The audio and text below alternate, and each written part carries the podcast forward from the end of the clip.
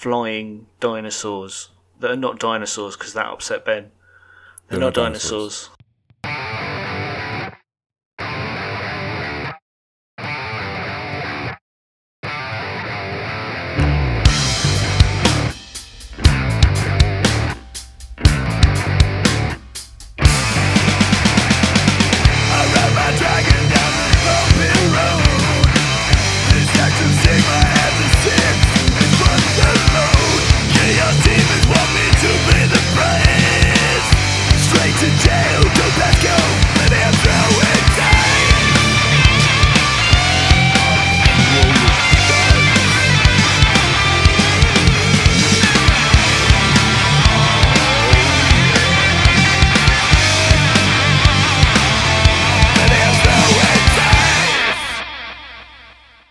me, it's me, it's TDP. It's the Throwin' Dice podcast. My name is Curtis Spears. I'm here today with your friend, my hero, Grant Wills. How are you doing today, buddy? Yeah? I am good. Coming to you from the the north today. The North- so I am currently sitting in the Leeds and Bradford Airport Premier Inn as we uh, record today. So I've carried all of my recording equipment and painting equipment all around the country with me this week uh, because I left my house Monday and I haven't been home since. You get home. You get home tomorrow, though, right? Yeah, tomorrow night.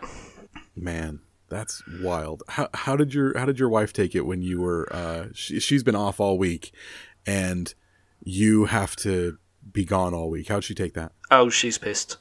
So um, yeah, she's Well, not. I mean- she is not happy that her first full week off, I'm away for all, almost all of it.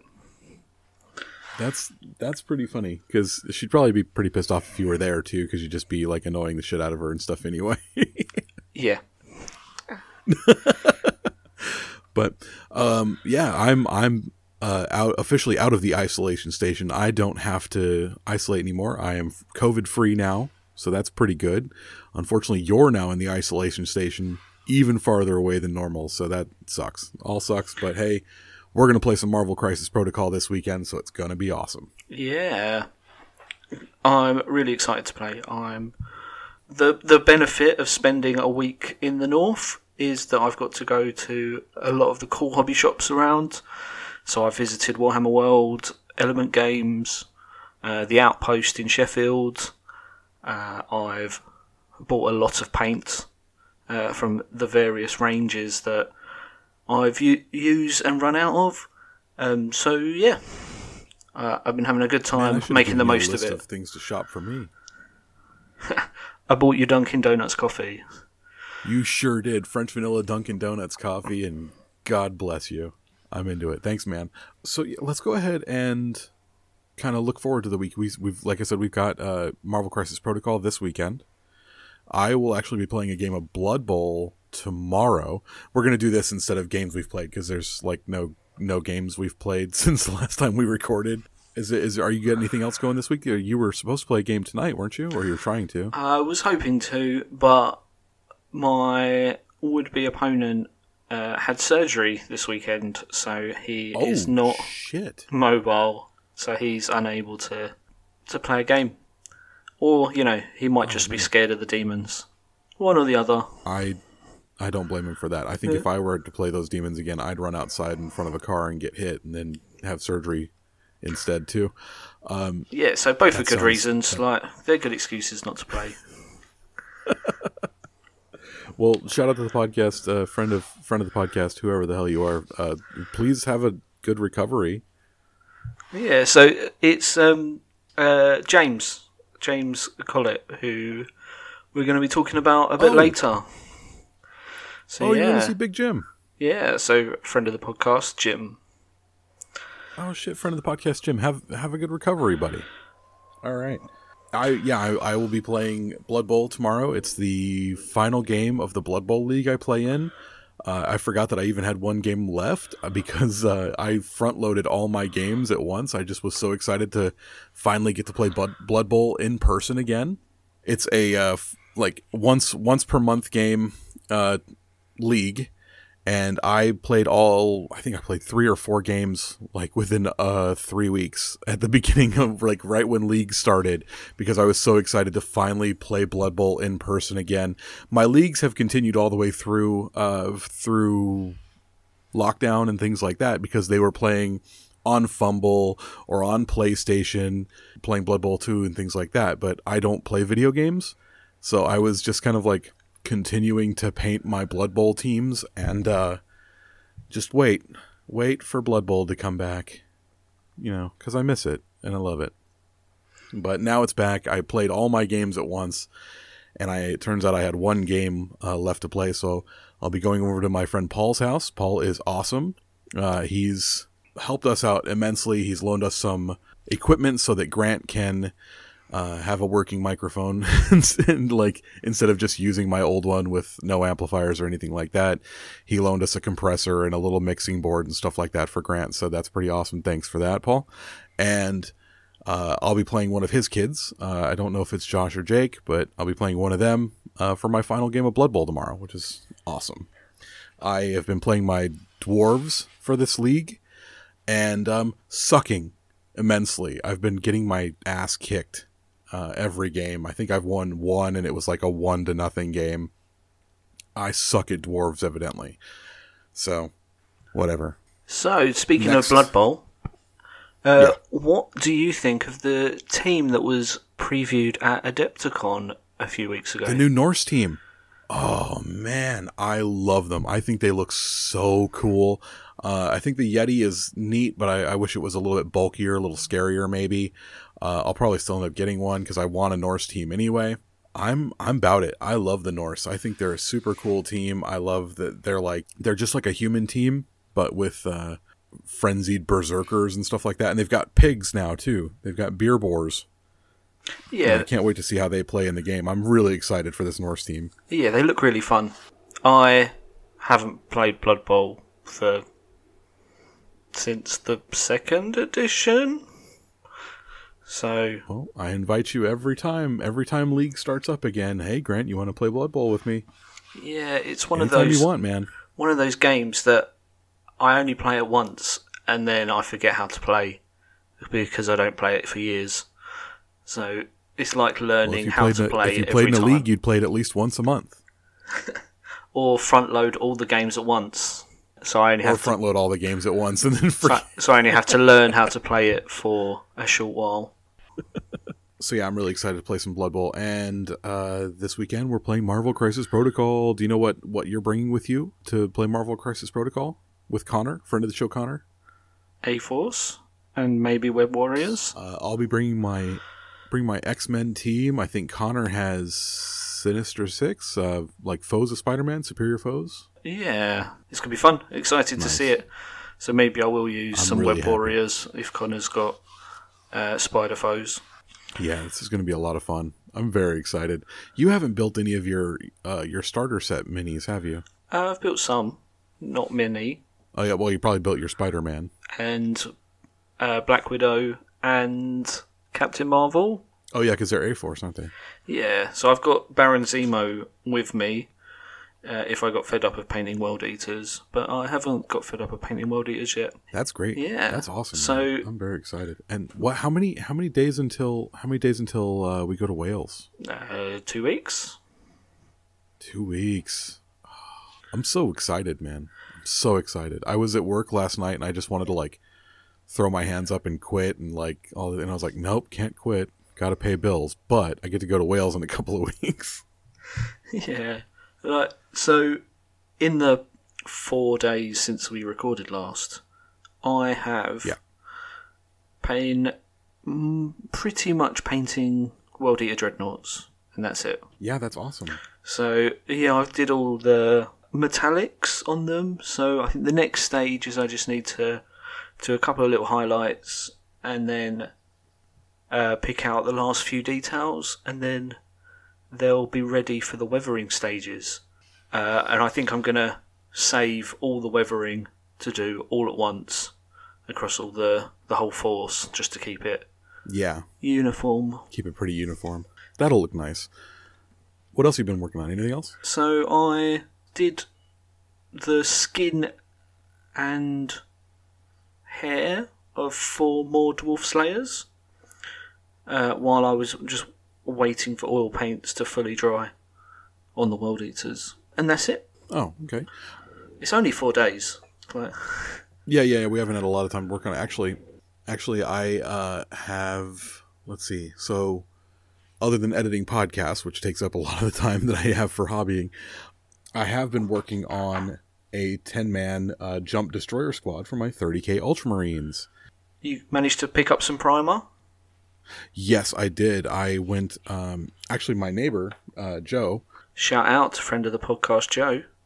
Yeah, for sure. She actually she had a birthday yesterday, so ha- happy birthday, friend of the podcast, Joe. She decided that she prefers brush on primer. She does not like uh, spray on primer. So I actually uh, she just gave me a, uh, some of hers. So went ahead and used that. I don't know what brand it was. It's some brand I've never heard of. But uh, yeah, I used that and I got started. I finally settled on a color scheme for them. I'm going to do like a. I use some of the Green Stuff World color shifting, like purple to green paint. Interesting. And instead of putting that over black and glossy like it's supposed to be, I put it over a base of Leadbelcher.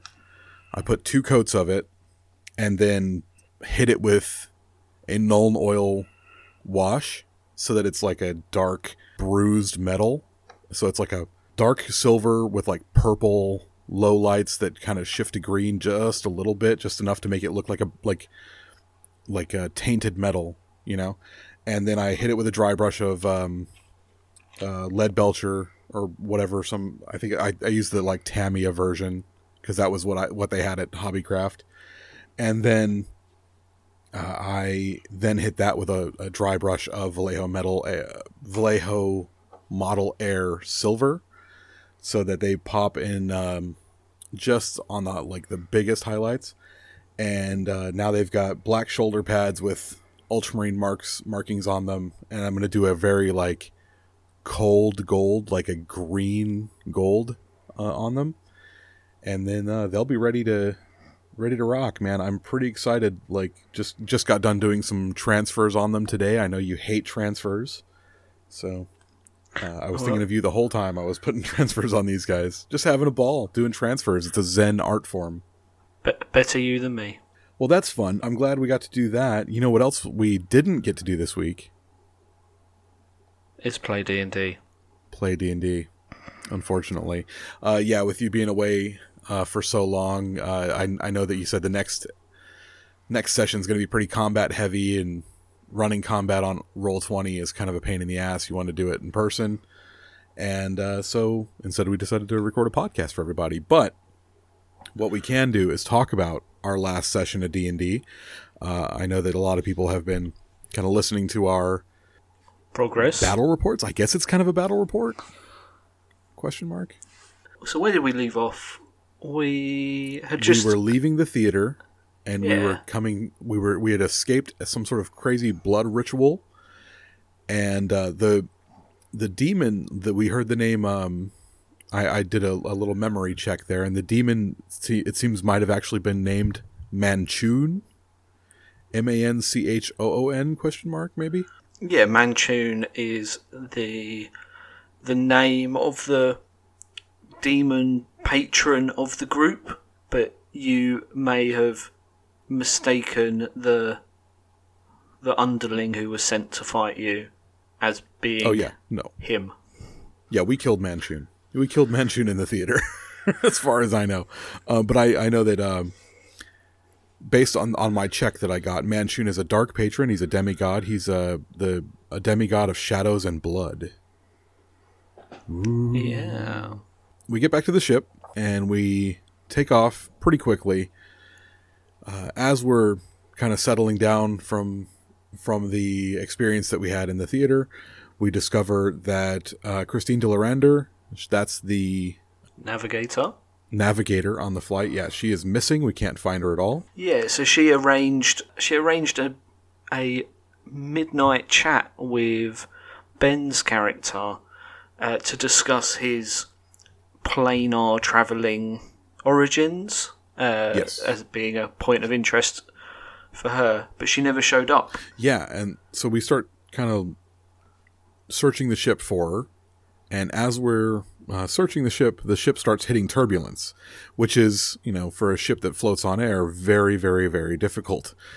So we're we're kind of thrown off by that, and we start running around trying to find. We think that maybe there was some sort of engine mishap, and we head down to the engineering room, and there's blood all over the walls, and it's coming out of a like a toolbox that's on the that's located on the wall.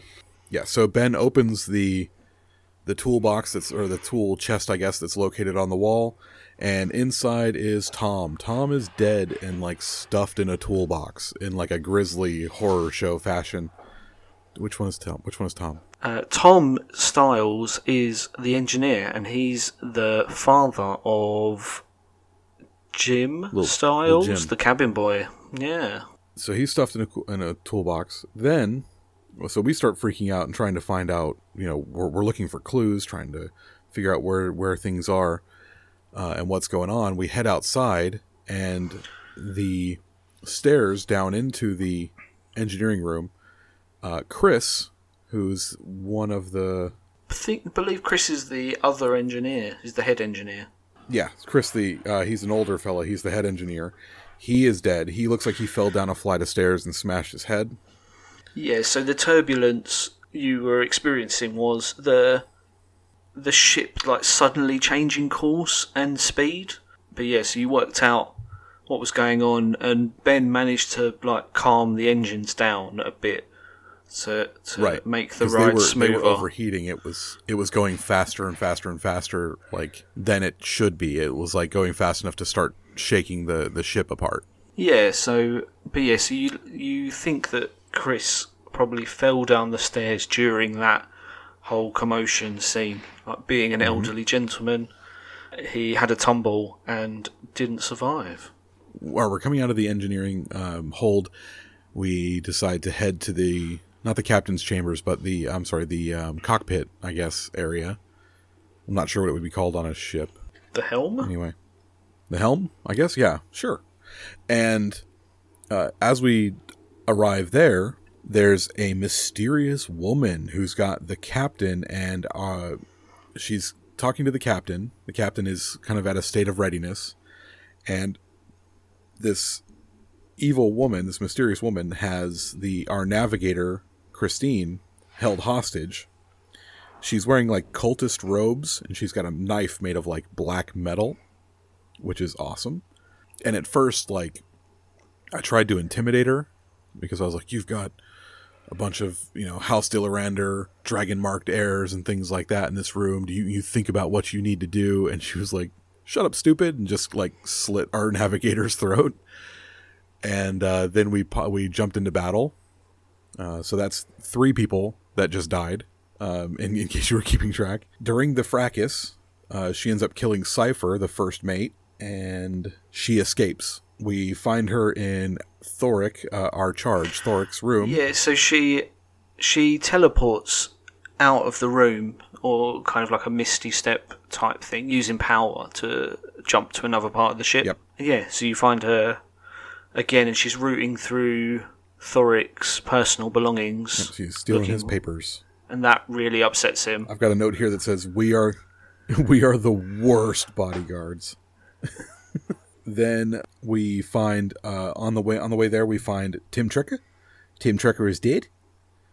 Uh, it's like grisly, like he's hung and displayed like like what Hannibal Lecter does to that guy at the end of uh, Silence of the Lambs. Nasty stuff. Yeah, so he's like hanging off like a, a antler trophy type thing above a doorway, above a flight of stairs. Like he's Gross. on display. Gross. So that, that's Yeah. that's now five dead crew members. Yeah, rest in peace, Tim Trickett. He was my favorite. I loved him. so we find out that her name is Melisandre, Uh, yes. and she is a high priestess of Marchun. And we were fighting her again, and she's kind of holding her own. She's like summoning demons and stuff like that to fight us and, and distract us, and she's stabbing at us and things like that. She's she's trying to get to Thoric, uh, for some reason, and eventually she fucks off, and our plane crashes through. So it starts to crash into a jungle. No, so there's there's something else that you've missed out. So she, so Oh, she, what did I so she summons the bunch of demons in Thoric's room to fight you, and then she misty steps out of the room again, and Yep. then so whilst you're fighting the demons, finishing up that, she jumps down to the engine room again, and she kicks in the overdrive, the third engine, which is like a Mm-hmm. rocket engine, and the ship just careens out of control at a massive pace, like far faster than anything you've experienced. Yes, and like yeah, starts like I said, shaking apart and things like that. It's it's a Yeah, so place. before it was just the, the two main engines, whereas this time it was the full speed of this magic aircraft. Like on yeah, we went into ludicrous. and speed. then yeah, you chase her out of the engine room again. Ben manages to, to calm the engines down again, uh, tries to get the ship under control, and you head back up. You have one more confrontation with her. wasn't it on the flight deck before she fucked off? Yeah, I think so. And in that Yeah. fight, she stabs Thoric. She finally gets to him, and she lands a solid blow with her her black metal dagger, and then properly teleports off. Yeah, Sorry, so this time she, it's a different teleport. You can tell it was a different teleport, and she she disappears off the ship with a bit of gloating. At which point, the ship starts to crash. Yeah, the ship crashes. We we look, you know, we see land where there shouldn't actually be land, but we don't know how far the, you know, we were how far the rockets kicked in for us. Then um, we crash into what looks like jungle. We crash through the jungle into some sort of cave system, and the we we hit the ground hard in the cave somewhere, and we we fell forever once we were in this cave. We were uh, crashing for quite a while when we thought we would already hit the ground it seems like we went through into a cave system that is like I mean miles high. We can't even really see the the top of the the cave, like where we came through. And as we crash into the into the cave, what we can see from the various fires and things like that that we're trying to put out on board is more jungle. It's like an underground jungle. Yeah, so And we are very, very confused by yeah, that. so you've crashed, yeah, through. So you hit the, the the jungle floor, and then the ship punched through, and went into this underground cavern. That's that's so deep it has its own like ecosystem. And yeah, so a, above you you could see flying dinosaurs that are not dinosaurs because that upset Ben. They're, They're not, not dinosaurs, dinosaurs. yeah, Ben would get really upset about you. but they were like pterodactyl type creatures flying above the trees that had grown in this cavern. So there's there's vegeta- uh, vegetation and there's like a river, uh, a waterfall and a river running through this area that you've crashed into. so I tried to do some some checks to see if I could figure out what was going on. Like what I could gather is we might have gone far enough, fast enough to actually make it to. It might actually be Xen'drik that we made it to, but my character doesn't believe that we made it to Xen'drik because he doesn't believe we were going that fast. He's, Xen'drik is too far away for that. But really, he has no idea how how far it is. He's just read books. He, my character, thinks that we're in the Underdark now because we're in a underground environment with its own ecosystem. So my character's scared as shit. And we are trying to take care of Thoric. Thoric is now envenomated. Envenomed? Venom venomated? I don't know. Yeah, so the, they he was po- uh, stabbed with a poison dagger and he's now pretty much comatose. Yeah, Poisoned. Cool. and then Uh, so we stabilize him as much as we possibly could, but it's it's not very not very good. and you find uh, uh, then you find Jim we and find- James, the yep, the little kid and w- the, the- deckhand. cowardly chef. That's right. They're the only ones that we can find that were alive because we go to check on Captain d'Lyrandar, and he was a leaf on the wind, unfortunately. So he took a tree through the chest as during the crash. And uh, basically, this session ended with us in the like what appeared to be like the first episode of Lost. There was a big old plane crash, and we ended up in some sort of weird jungle where things aren't what they seem. A couple of survivors trying to really make their way in the world, but we're very scared, very concerned, and almost everyone is dead. We've got to find some sort of we've got to find some sort of way to stabilize Thoric. Thoric seems to be like bleeding out, like his wounds won't, you know, heal or anything like that. His wounds won't close, and uh, we're we're very very upset and very very scared. And we've got like a ten year old boy with us that's that just watched his dad, you know, die. So Oh well, he didn't see his dad, but he did find he found him, didn't he? the decapitated head. No, he found the decapitated, decapitated head of Cypher, the first mate, because he was his body was chucked out the window during the flight, but his head was like put in the dumbwaiter. That's right. Yes, and we told him to get in the dumbwaiter, and, during- and or no, we told him to get in the pantry, didn't we? Because we had a magic pantry I that led to like a another dimension, so he thought that that would be safe. So he threw him in the pantry. yeah, so that kept them sa- yeah, it kept them safe during the um, the crash. So that's how they survived.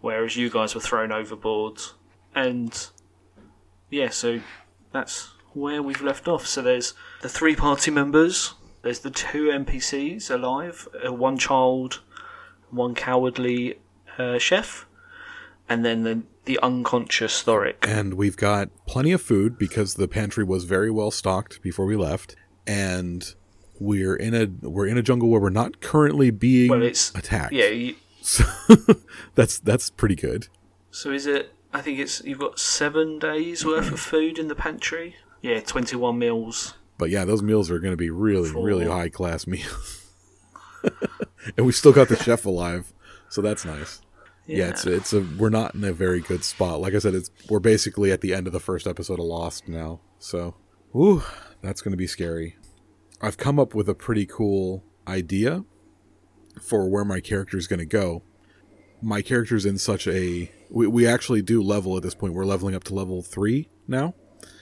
So i think what i might do yes. is say that my character is visited by a patron of the dark arts in in his sleep uh, that night while we're trying to like take a nap and settle down or whatever at, at, at the long rest that we're having. And the patron is going to offer him some sort of protection against these dark arts that he's seen and been like wholly upset by and i'm going to take a level in warlock now so i'll have a rogue warlock Interesting. That's an interesting choice. I like to see how it plays out. Yeah, I have no idea. I've never played a warlock before, so we'll see. I'm I'm gonna Yeah. I'm trying something very different with this with this character. So of course I I built it for RP instead of combat, which is something I don't normally do. And now I'm going to start leveling him up based on game experience and like things like that. So like this is I'm I have no idea where this character is going to end up. I have a rough idea now, you know, that I've seen how this is playing out, but like yeah, my character is uh, very, very, very scared, and I think that that would lead him to being lied to or manipulated by some sort of patron, and you know, he, he, to the point where he would end up selling a bit of his soul for a little bit of power to fight back against whatever he's seen, and that would lead to him being being a level in warlock. So I'm pretty pretty jacked about that. Yeah, and I'm also excited to see what Jay does with his Genasi druid because Jay has only just realised that he can multi-class. Yeah, yeah. Um, evidently, we needed to tell him that that was an option. I mean, you can. It's it's never a bad idea to just get twenty levels of whatever your class is because it always unlocks something cool. But adding a little bit of flavor with multi multi classing is always a good time. So that's where we're up to with our Eberron D and D game. So it's all gone a bit dark and a bit crazy. It is tits up right now. Yeah, we're about to enter a dungeon crawl sort of situation, but there's a bit of a twist because the dungeon has a home base that is the crash ship. So, yeah, I'd like to see how the party are gonna sort of try and survive and escape uh, this cave system. I'm really into it. I think this is I think this is going to be a lot of fun. Um, the it's funny because the character that I've been playing has been like kind of obsessed with the things that are going on around him. This is his first like so it hasn't really come up in his like backstory yet in roleplay, but he's got a very what's the word I'm looking for? He's got kind of a traumatic backstory that I was able to build for him, but I mean it's a it's a D and D character. Of course, he's got a traumatic backstory. It's not it's not the my parents have died and I'm looking for revenge backstory that a lot of people do, but um, I'm I'm hoping that that'll come out more in RP, but it's kind of leading him to be obsessed with all the things that are going on around him because he did come from a little bit of a sheltered back backstory, I guess, a sheltered uh, lifestyle. So seeing all these things like being around a demon, being uh, you know attacked by like a cult, uh, high priestess and things like that, and, and uh, he's now like obsessed with everything that's going on around him. So I think it'll be pretty fun to uh, see how that how that informs this character for me. Shall we move on to start talking about Company of Legends Day 2? Yeah, let's talk about Sunday. Sunday, So- Sunday, Sunday. Yeah, so, yeah, Sunday morning, the loyalists and the traitors, they separated off. We had our, our briefing, and at which point everyone had sort of had worked out that the how the system works and uh, how the battle point system work and we were getting very tactical with a, the number of points that we wanted to spend and save to ensure we had the big uh, had enough for the big bonus for the last round. At this point, everyone started throwing around challenges and calling out bounties and to like to get the favourable matchups. So At this point, I was running around to um, to Jim, Jim, Jim Collett, and I was like, I was like, dude, call out Grant. I said, you've got one of the only lists in here that has a really good chance of beating him.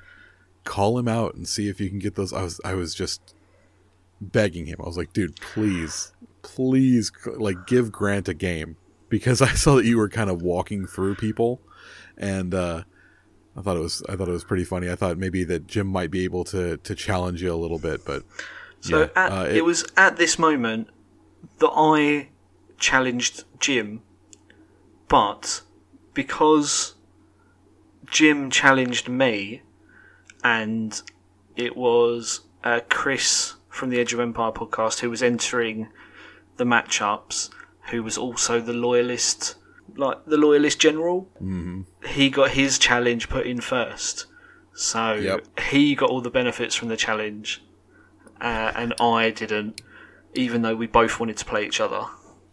Yeah, that was maybe they need. I mean, there's three of them, so they could have a loyalist leader, a traitor leader, and then a third party. But yeah, he. um I think they would have gotten their challenge in first either way because we were still working out the math on ours when he started putting his in. Well, like, I think straight away I was like, I think I said it almost right at the beginning of our briefing, but then we went through our briefing and then had our chat, and then we did worked out all of our challenges we wanted to do.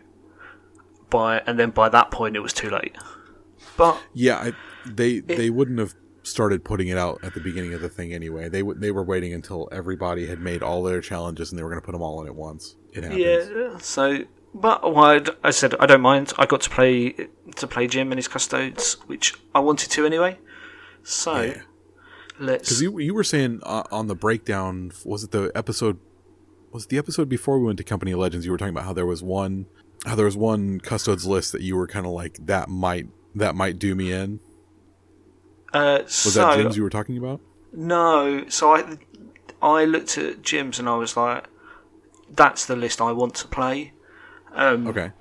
So it because it was uh, it was a f- proper talons list, so it had Sisters of Silence and Custodes.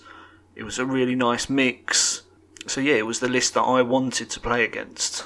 Whose whose list was it that you um that you said you didn't know how you would handle it? Was it rights? No, I think it was the other Custode player who I don't know his name.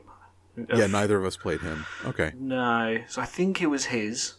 It may have been James's, but right, but I'm not sure. Let's go ahead and I know we shouted out on the last episode. We shouted out Jim's um, Instagram, but let's go ahead and shout it out again since this is a new episode. Jim Yeah. is It's jim.col one three seven. C O L L one three seven. It is jim.col one three seven. That's right. So Jim Cole one three seven. So yeah, the mission was called Hill one one two. Beyond the ken of men, traitors winning. So traitors are still in the lead at this point. Uh, so the the loyalists di- uh, hadn't won a round in day one at all. Uh, yeah, they were really gunning for it this round.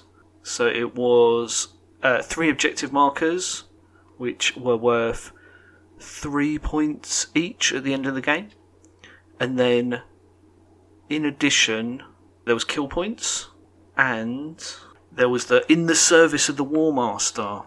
Uh, so you- the traitors had to roll on the table, and then that affected their victory conditions to do. Yes. so it was uh, the options were uh, number one uh, if the traitor player controls two primary objectives from the start of turn four onwards reveal this secret objective and immediately win the game.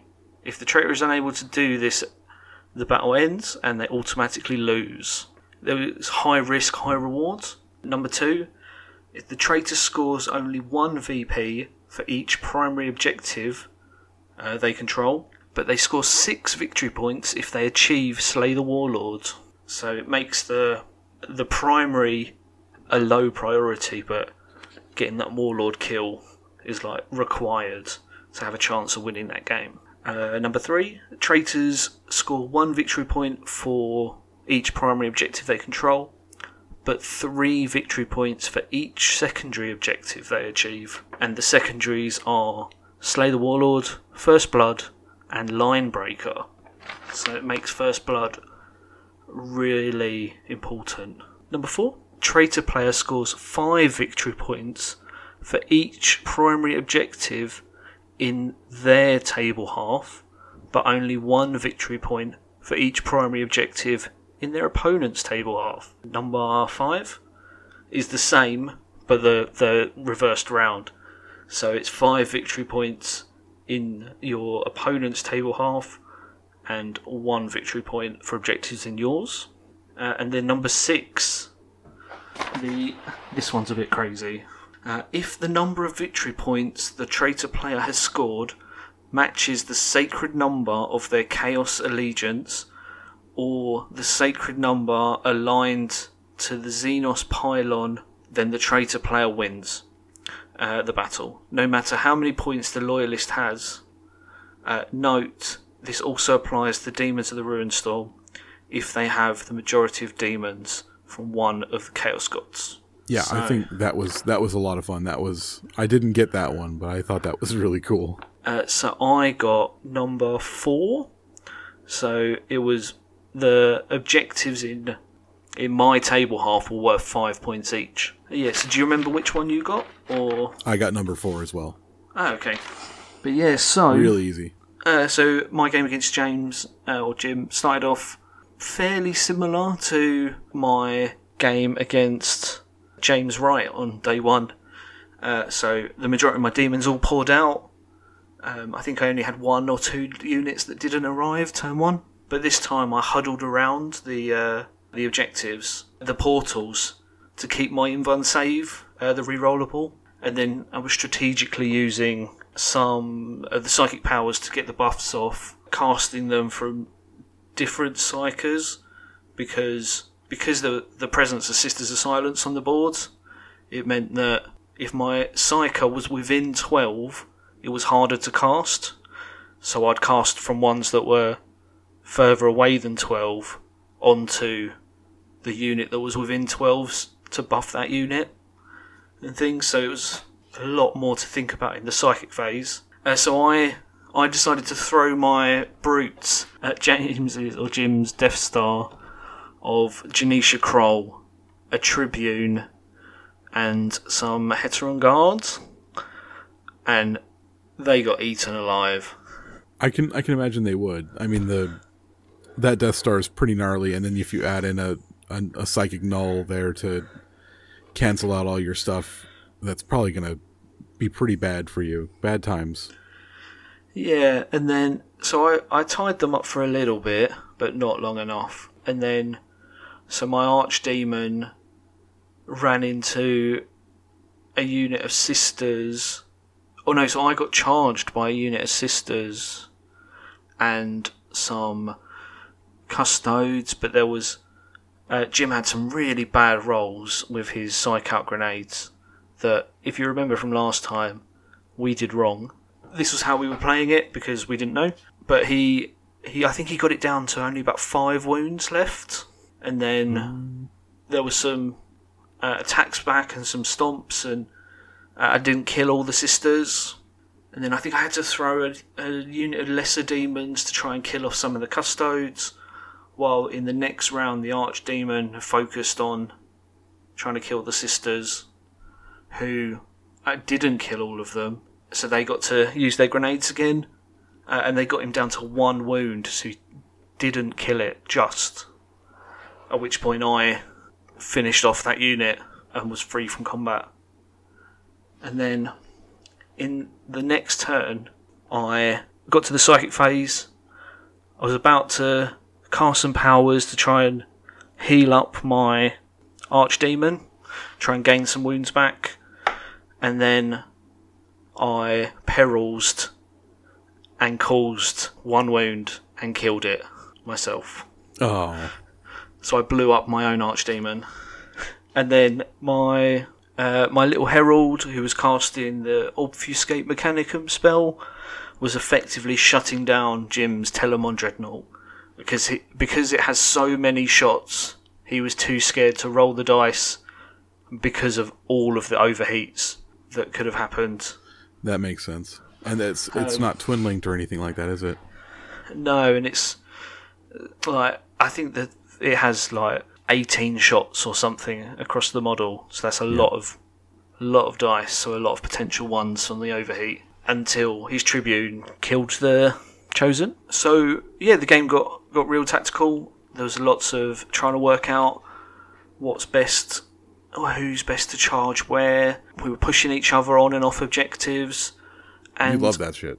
yeah, so the game came down to an 11 9 loss. So the Custodes scored 11 victory points to my 9. So again, two points in it, where which could have been swayed if we got the rules right for the Archdemon and Psychout grenades. But yeah, it was so it was so close.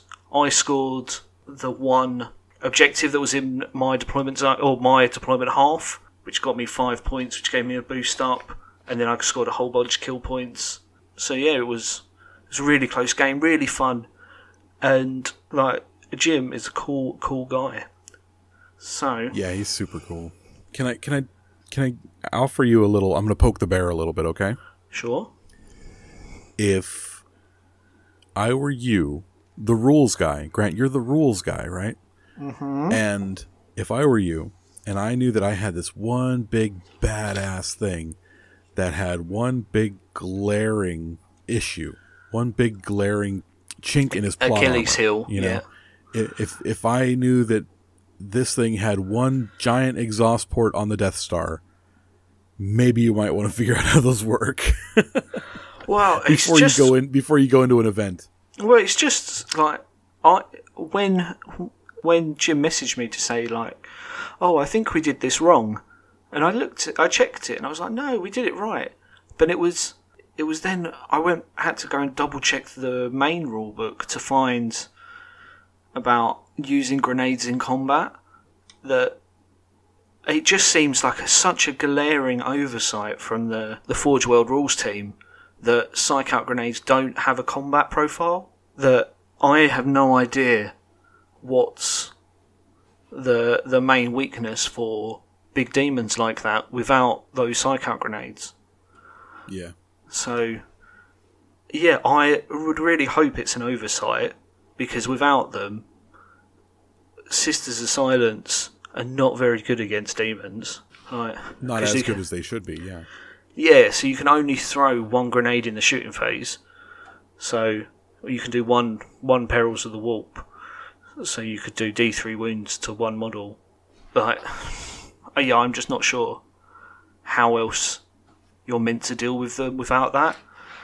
So, like, because custos don't have massed lascannon fire or turbo lasers or things like that. So the that. So I'm not just not sure. Yeah, that makes sense.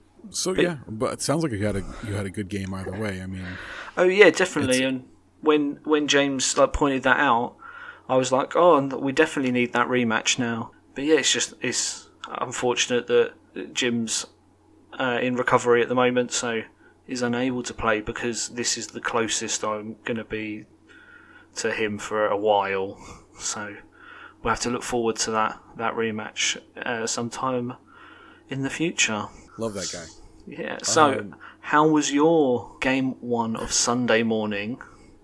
Day two, game one. Yeah. So I played um, Sam Burge, the guy that you played uh, ZM against. Yeah.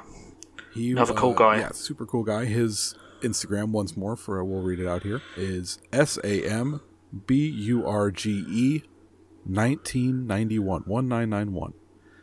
And yeah, dude, beautiful Day of Revelations list with Sanguinius. I and I I told him this ahead of time. I said I have never beaten Sanguinius. I don't really have a good record against Blood Angels. I think I've beaten Blood Angels once of the like three or four times I played them.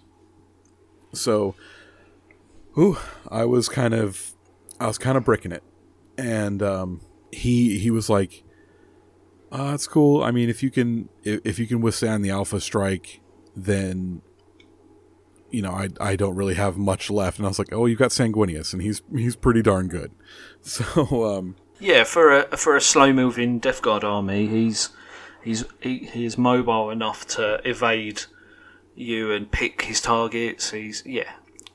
You're Yeah. you're right in fearing Sanguinius.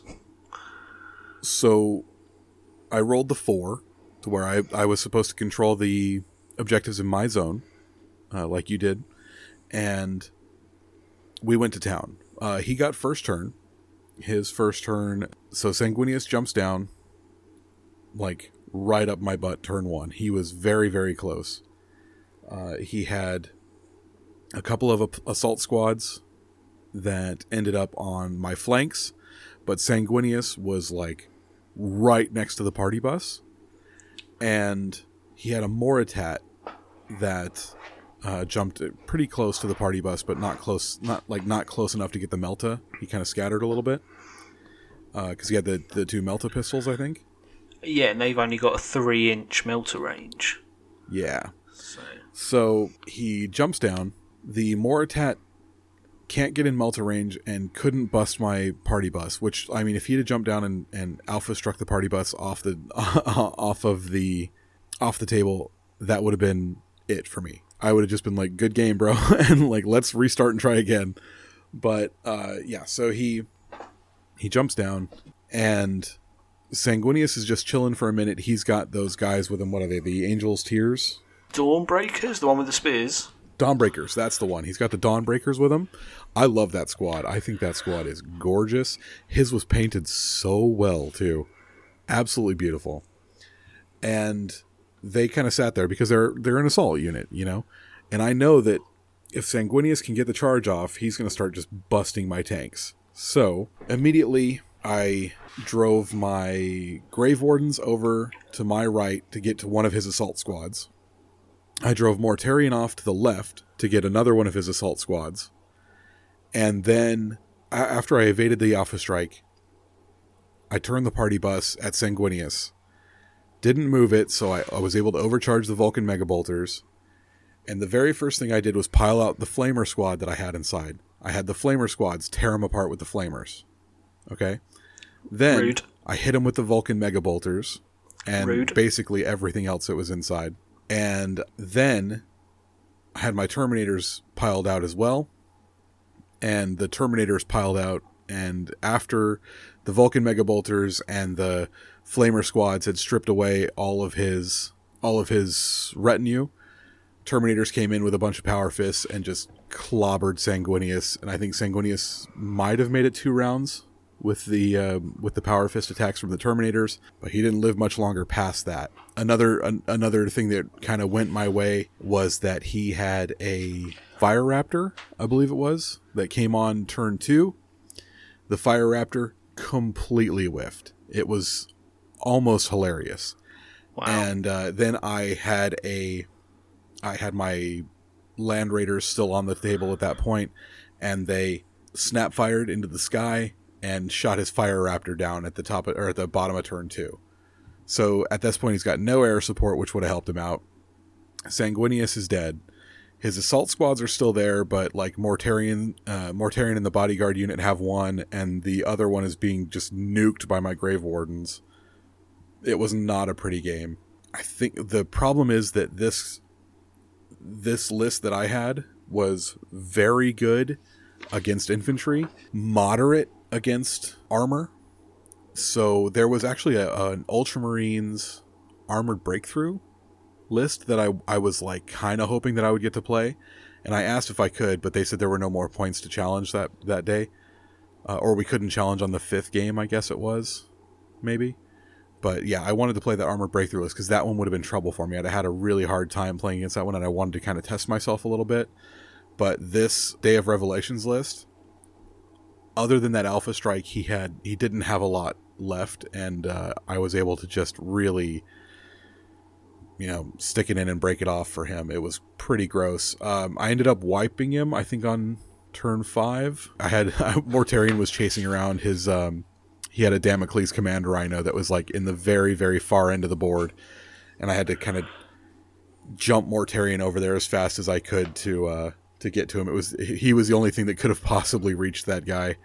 Uh, and that was the the last thing I got to do is make contact with that Damocles and tear that apart with Mortarion's uh, sundering weapon, and uh, yeah, uh, ended up uh, tabling him turn five. But he seemed to have a pretty good um, pretty good uh, attitude about everything, and um, we had a lot of fun. I, I I think he was trying to get back at me a little bit because he was like, I told him I was like, "Oh, this this list will shred infantry, but it's really not very good against a lot of armor." And he was he was like, "You should play that armor." He like he was trying to he was trying to get me to like go in and get my ass kicked against this armor breakthrough list. So I uh, so I think that was his buddy as well, though. I think it's his buddy's yeah, list. I think I think he was trying to get a little vengeance uh, vicariously from his friend.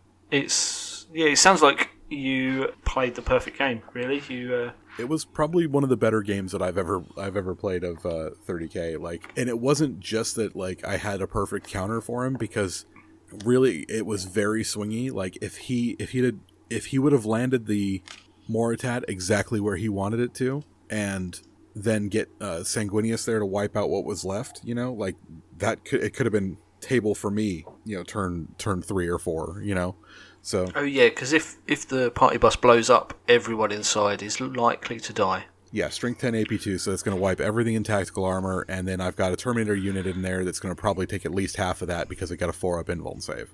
Then Mortarion, or not, sorry, Mortarion, uh, Sanguinius is free to, you know, pick and choose whatever the hell he wants to kill after that, and in a straight up Primarch fight, Sanguinius is going to take Mortarion. Yeah, so Plus, I snap fired his I've snap fired his fire raptor out of the sky, so that was also a thing that happened and, and went really well for me. uh, killing a any flyer with like a snap firing small arms is probably one of the greatest feelings you can get. Especially, I think the only thing better is definitely when you kill a lightning with bolt guns. I've never done that before. Because it's only yeah, armor the, 10. the Land Raider Land Raider was like, I got two twin link shots. One of them's bound to turn into a six. and um, took him out. He was like, I don't even think he jinked because he was like, ah, no, it'll be fine. Oh dear. But yeah, it sounds like you didn't make any mistakes. You had a, some good luck on your side. So yeah, it sounds like you had a really good game four. Yeah, really good game for it. Really got me re-energized after uh, game three, where everything kind of shit the bed. So that was nice. Uh, so mission five, the ancient road by the hand of chaos, traitors winning. So round four, the loyalists managed a draw with the traitors. So with the the bonus points from that Jim got from his challenge on me, that got the loyalists to a draw. So that was their only high point of the the weekend. So it's it's overall it's a definite traitor victory at this point because the loyalists haven't won a single round. So what the story was that the the gateway is opened and now we're just piling troops through to get as many troops through the gateway into the webway to travel to Terra to go destroy the palace. The the mission is it's similar to the Noose from the Shadow Wars missions, so we had to pick a point in the enemy's deployment zone and get as many of our units as close to it as we could. And then there was uh, the loyalists got victory points for each heavy support unit that they destroy. So they got bonus points for heavy support units they kill, uh, or super heavies, or they just got kill points. Uh, I played against a Daniel Andrews with his salamanders. So on the day, Gorgeous looking stuff. yeah, so on the day I didn't get his Instagram handle, and I've sent him a message on Messenger since, but he's not responded. So I don't know what his social medias are. But this game was mental. Both the loyalists and the traitors spent all their battle points to get the ultimate power up for the game, which was crazy. I think it gave everything feel no pain. All the the traitors got feel no pain. If they already had feel no pain, it got better. There were some other things that didn't apply to me, so I wasn't really paying attention. Do you remember what they were, Curtis? Uh, I don't. The only thing I that affected me was the feel no pain, because like it was like I think it was like add plus one to run distances or something like that, and I couldn't run anyway, so it didn't matter. It was it was little things like that, so I just didn't pay attention to really any of it. Uh, I think it was like rending attacks. Like everyone gains rending in close combat because everyone's becomes like chaos infused and stuff. But the majority of my demons had rending or were monstrous creatures, so it didn't really matter. This game went really badly for Daniel. So to to start off, I seized the initiative. So he deployed fairly aggressively. I think he had the idea to try and boost his bikes up and surround one of my portals to stop me coming out of it so he could limit the direction I was coming from. But so he, he did his scout move, but then I seized the initiative and my demons just all turned up turn one. Every unit. Uh, he then shot at me. I passed so many feel no pain saves. It was ridiculous. I don't think I lost a single wound in the first turn. And then turn two, because of how the mission was, there was no objective markers, so there was nothing to keep me back. So I just piled into him, charging whatever I could get to. Uh, so a bunch of demon, uh, my brutes charged his fire drakes, and that that just tied up in a big brawl in the middle of the board, which sort of caused a bit of a roadblock because I couldn't quite get round it. So that slowed me down a bit. His praetor challenged my demon chosen, who was in the brutes, and failed to kill him. So they just stood there, like fl- flailing at each other a bit ineffectively. um, my demon lord charged uh, his unit of bikes, just wiped them out. My behemoth charged into, I think it was another unit of bikes, and tied them up. And then, yeah, which meant all these combats then sort of limited the amount of shooting he could do. So I think he killed a couple of uh, brute. Um, uh, yeah, so he basically focus fired on my demon lords and his bodyguards. Uh, so he killed a couple of brutes and then killed some beasts from one of the units, and then it come to my turn three. And in this turn, I killed his praetor and his fire drakes with my archdemon. Uh, I killed both of his sabers with a unit of dogs. I call, killed both of his uh, vindicators with another unit of dogs, and I killed both his Sicarans with a multi charge from some demon lesser demons. At which point, he called it quits uh, because I was in his deployment zone, and all he had left was a Baneblade and a unit of tactical marines and a rhino. Yeah, yeah. I think I would probably call that call that good too. Yeah. So he uh, was insistent that I'd scored 30 victory points, which I thought was a bit excessive because he'd quit and all my models were in his deployment zone. So I said 15 sounds fair. We'll leave it there. So we almost lost because of you. there was no chance of us losing um, at this point. So yeah, in about an hour in, probably not even an hour in, I was done with that round. So we, I pa- packed up all my demons, uh, put them in the car, went up to our room, packed up all my stuff, put rolled all my bedding up, put all that in the car, come down, packed, started packing up table, our table, the terrain, uh, and then sat around for a bit, waited for you guys to finish. So, how was your round five? My round five, it was ugly. So basically, because every every loyalist had spent all their points to increase their invuln saves by plus one. So uh, standard tac marine gets an invuln save of six. Tartarus Terminators invuln save four, and the what are they called? Hetaeron Guard. Custodes. Sagittarum? The Custodes, the the Terminators. Oh, the Aquilon Terminators, yep. The the Aquilon Terminators and Constantine Valdor now have a three up invuln save. Rude. Oh my god. I had to work as hard as I possibly could. So, who were you our playing? boy, our boy James Wright. I'm, I was getting to it. I had to work as hard as I possibly could against our boy James Wright, someone who had already played that weekend. The son of a gun. I played him on Friday. I play him the last game on Sunday. Right Adventurers Guild. If you can remember, that was W R I G H T underscore adventures underscore guild on Instagram. Yeah, so he had Valdor and a big basket of Terminators, and um, he had a bunch of other custodes that just marched down with their extra 16.6% you know uh, invuln save against everything i could possibly do. And so basically what i had to do was i ran all my tanks up the middle to get to the the escape point. Then i had to pile everything out of the tanks to get as close as i could to the escape point.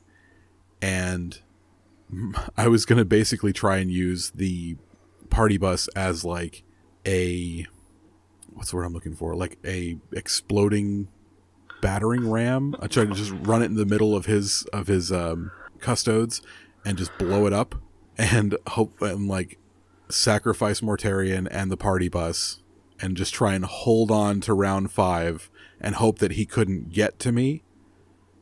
You know where I was at the because what's the best way to put it? So everything that he had came at me as fast as it could. I let it come as fast as it could towards me, and then tried to outflank him with my with my tanks, using the the speed of my tanks to try and get around him to the escape point. Sacrificed my party bus and Mortarion to try and hold him back. In the end, it didn't work. I only ended like he started wiping out squad after squad after squad, and they were all scoring units. I had so much scoring units. If I could have hung on till turn five, I could have had like eight scoring units within 12 inches of this escape point and i could have i could have possibly taken the game even with sacrificing my two lords of war but because i i think the extra of course the extra invuln save was going to help but like because i wasn't able to kill the things that i was actually making contact with as fast as i possibly could then by the time that he had wiped out my lords of war he still had so much of his army to just wipe me out. And I, I ended up with like two Terminators and like my tactical support squad. And that was it. So I had two squads next to the escape point, uh, running for their fucking lives. And uh, that was it, man. It was it was really it was a fucking ass whooping. Like there's no way to put it where where I could oh it was a it was a tactical victory because no no he whooped my ass. it was bad.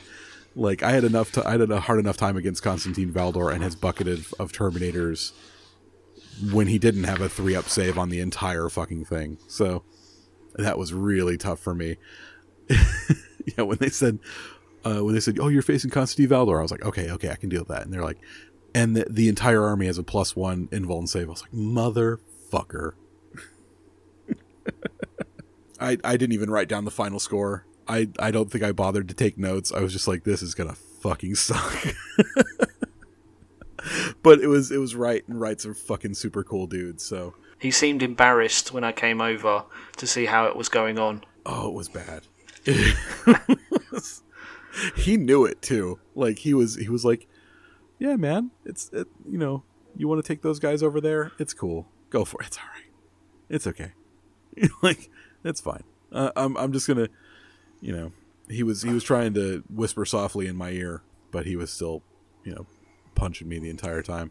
Gently caressing your cheek Super as he cool. then punches you in the kidneys. Yeah. Mm-hmm. Rude. He was he was whispering the sweet nothings. But yeah, it was it was gnarly. It was a bad bad game for me. I don't know. I, I don't know why they thought that giving custodes a plus one invuln save was a good idea. Well, it's probably the same reason why giving demons an extra bit of feel no pain. Because giving demons an extra invuln save is probably worse. Probably, probably a lot worse. Actually, yeah, I think it probably would have been giving the demons an extra invuln save would have been worse than than giving the ooh would giving the the custodes the feel no pain been have been worse. No, giving the No, giving the demons been the the invuln It would have would only been a six up feel no pain for the custodes. yeah, So, but have been like a four up rerollable for the demons. yeah. Gross, real bad. Yeah, so that's our five games of Company of Legends. So after that, we all went around, helped pack up, putting terrain in boxes, rolling up mats, carrying tables, chairs, just helping Well- get that hall clear for the guys. Do we want to do we want to call them out? Because some people didn't. Some people Well- didn't help clear up. You know who Uh, you are. We're not going to name any names. there are- You know who you are. Yeah. So there are definitely people that did more. Uh, James Collett being one of them. I even had to tell him to come sit down because there were people that hadn't done anything. And his response was, well, if it doesn't get done, the Edge of Empire guys have to do it. So I'm just going to do it. So, again, that guy's a legend. He's far too nice. James James a number one top flight guy. It's far too nice. Yeah, after the hall was all cleared, then the award ceremony, where once again I come within a gnat's chuff of getting an award, but once again left empty handed. A gnat's chuff. Yeah, I've never heard that, but I like it a lot. Ah, I'm not going to explain it to you. It's a very, very small distance. Let's say that. Well, I, I know what a gnat is, and I assume that the chuff is like, is it the space between your your balls and your butthole? Well, close enough. And so, yeah. We in America we call that the ABC, Okay. the ass ball connector. Right. so, yeah, so I, uh, it come down to a split decision for Spirit of the War Master. So this was the award that the uh, hosts thought for the person who embodied the ideals of the event uh, the most. Uh, and it come down to a split decision between myself and Mr. Mark Frost, the fellow demon player. So uh, I feel like he won the award because they give him so much shit on their podcast. They pretty much every episode they call him out for being a whack son of a bitch. So I feel like he got the pity vote there. Are you saying that the spirit of their event is to be a jank ass fucking demon player? Well, is to be a real nice guy whilst being a jank ass demon player. Yeah, I guess. Yeah, so If you can make people smile while you're kicking their ass, it's probably a good idea. yeah, Pr- pretty Um, cool dude to play against. I- I'm pretty good at that, but uh, I never seem to win the awards. So maybe I should just start going to tournaments. Whoa, d- dirty, dirty. Let's not talk about that. Gross. Yeah, so I didn't make any notes on who won the awards. I didn't either. Uh, you should go listen to the Edge of Empire podcast because they are bound to read out the list of award winners uh, on their show. You should listen to the Edge of Empire podcast anyway. Uh, yeah, because they are cool guys. They're much like us, where it's the group of them sitting around chatting shit about the hobby and then vaguely talking about a topic. Yeah, vaguely talking, vaguely talking about a topic is basically podcasting 101, isn't it? Uh, yeah, and they they like to do a lot of list hammering on their show, as well as their tangent game is probably the best in the business, where they go off on some crazy directions. It's always entertaining to listen to them. So yeah, we definitely recommend it.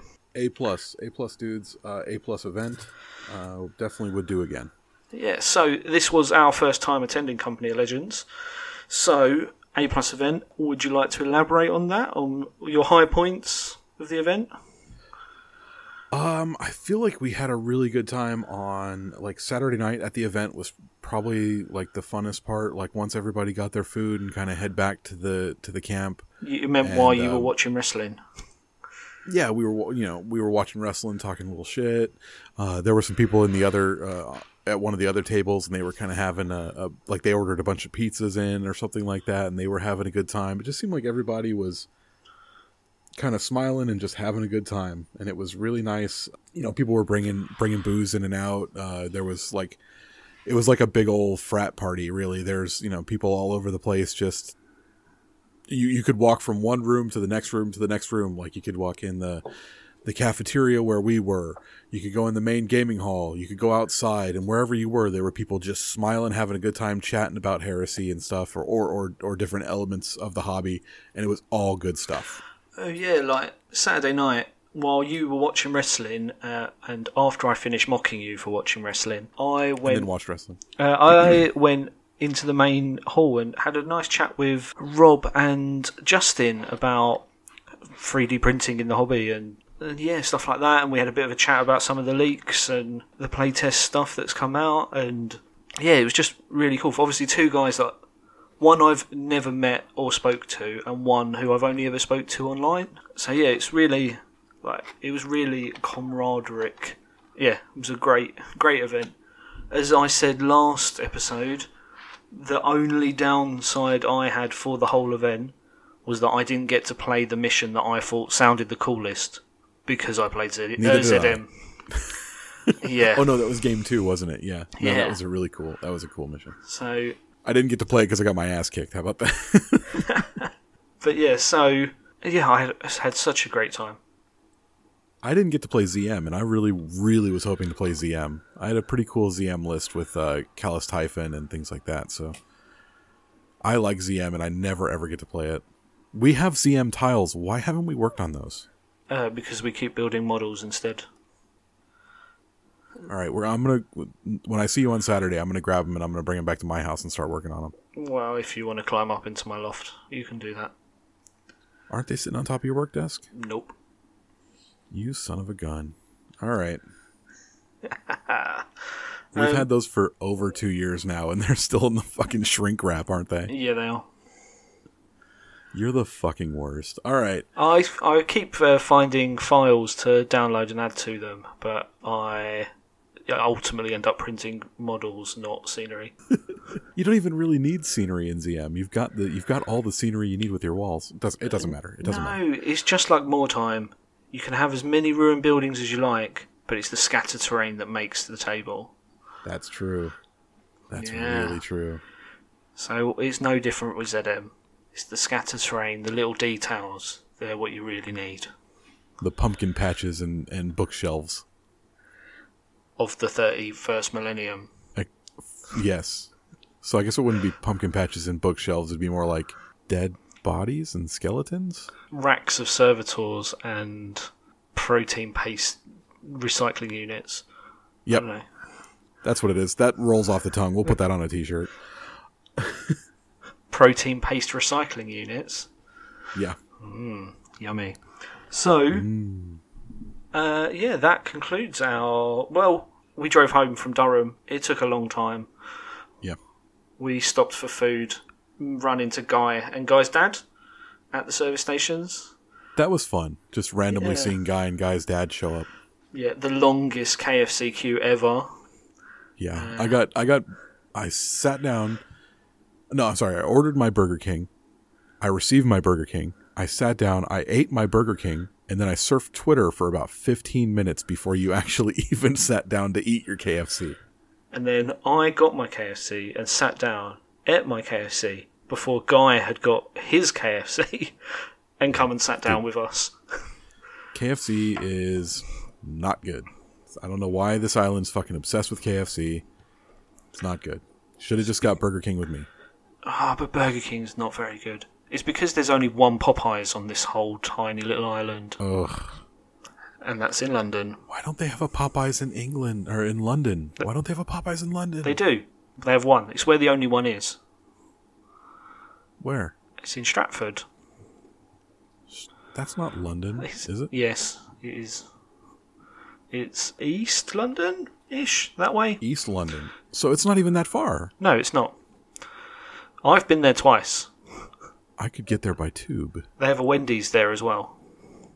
They have a Wendy's there too. Yeah. Oh, dude. I've been to the Wendy's in Oxford twice. I've not been to the one in Stratford though.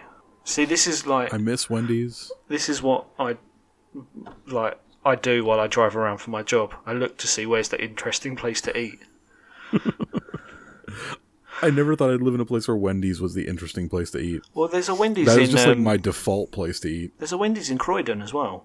When? Since when? I'm sure there's a Wendy's in Croydon. There's three. There's one in Oxford, one in Croydon, and one in Stratford. Well, hot damn. I know how to get to Croydon.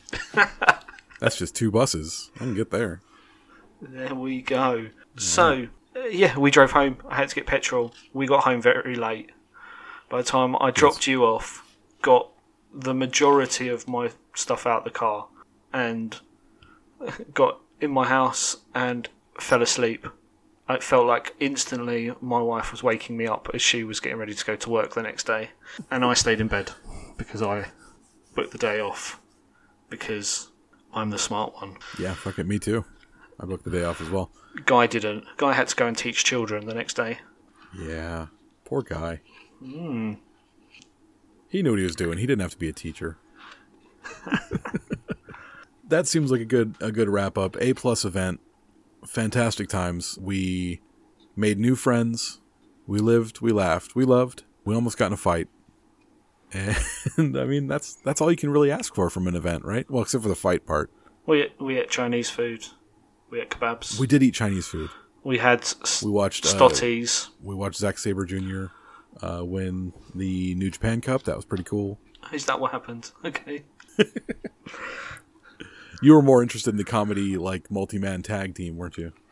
I yeah, I made a big fuss about it, and then when you said it was on, I then got up and left the table and went and chatted to other people. Yeah. So I missed it still. You're.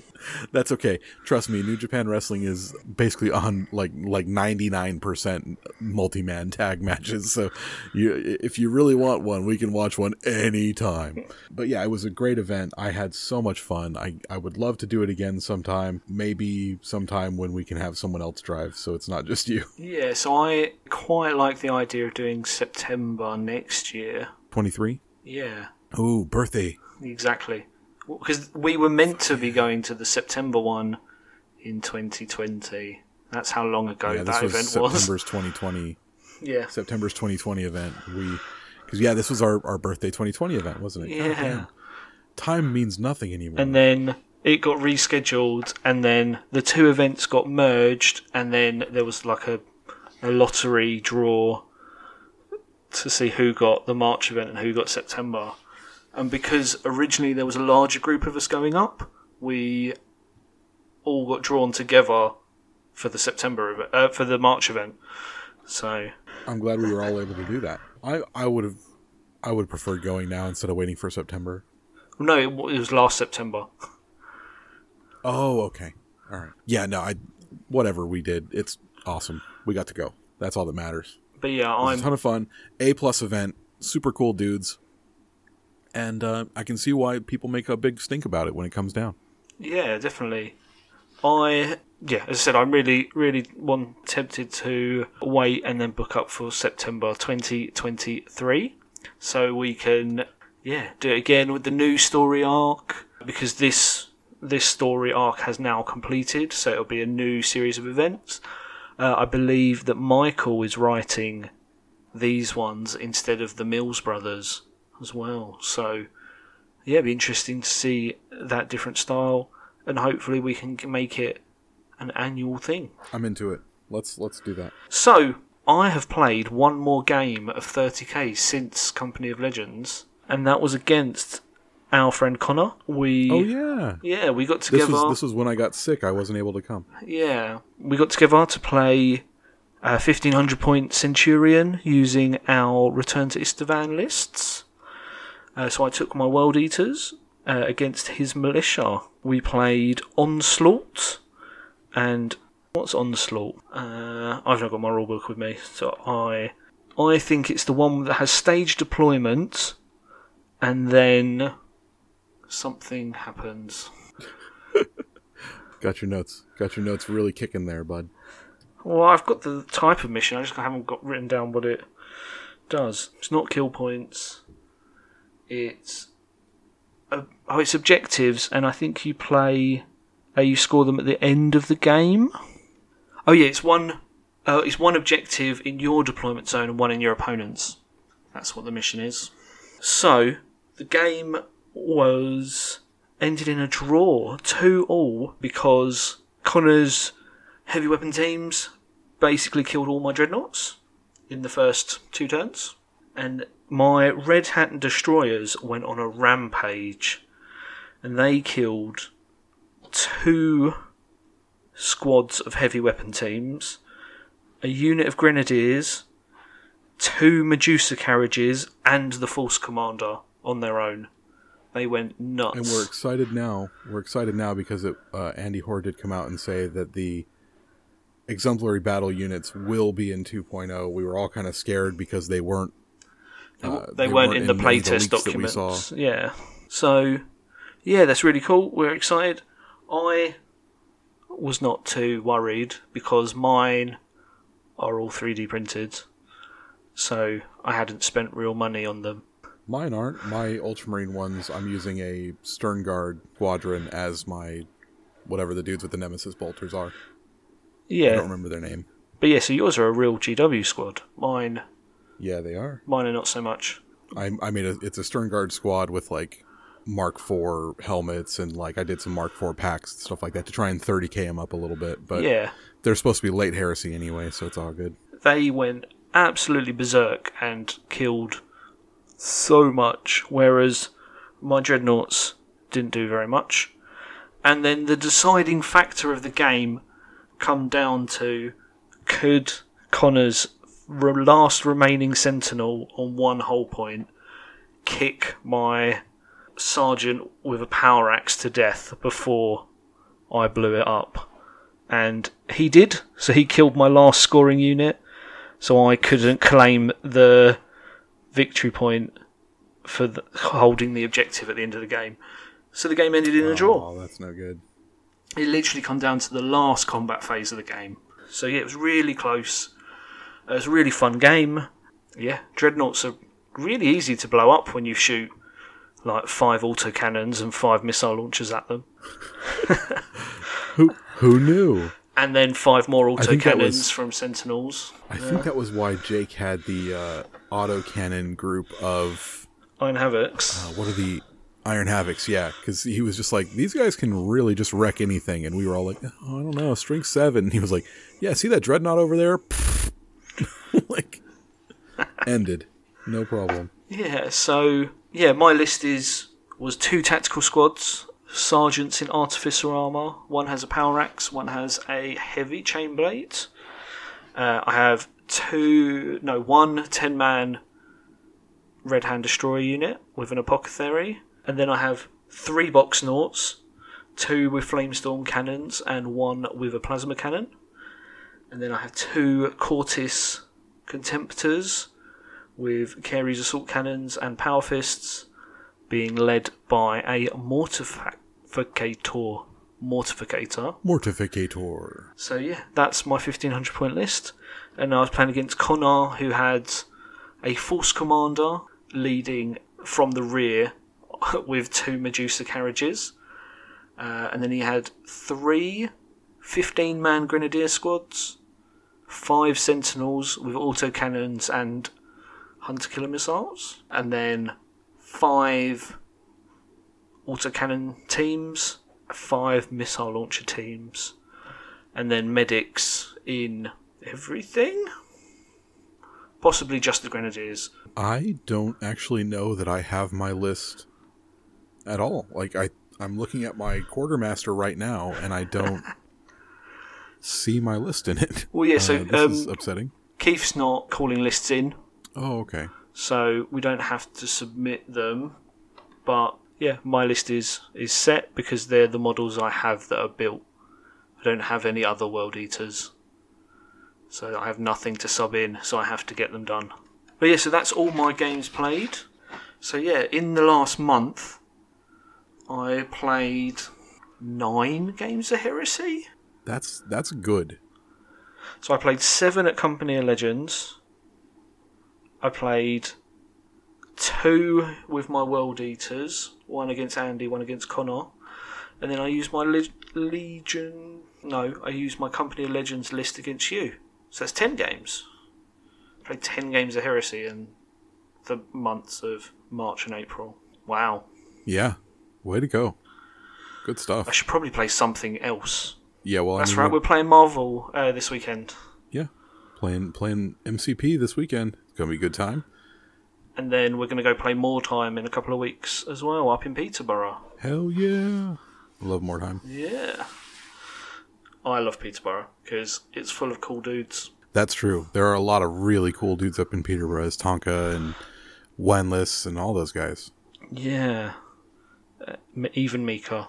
But don't tell him we said that. But yeah, the Legion of Peterborough guys are top notch. Uh, titans of hobby.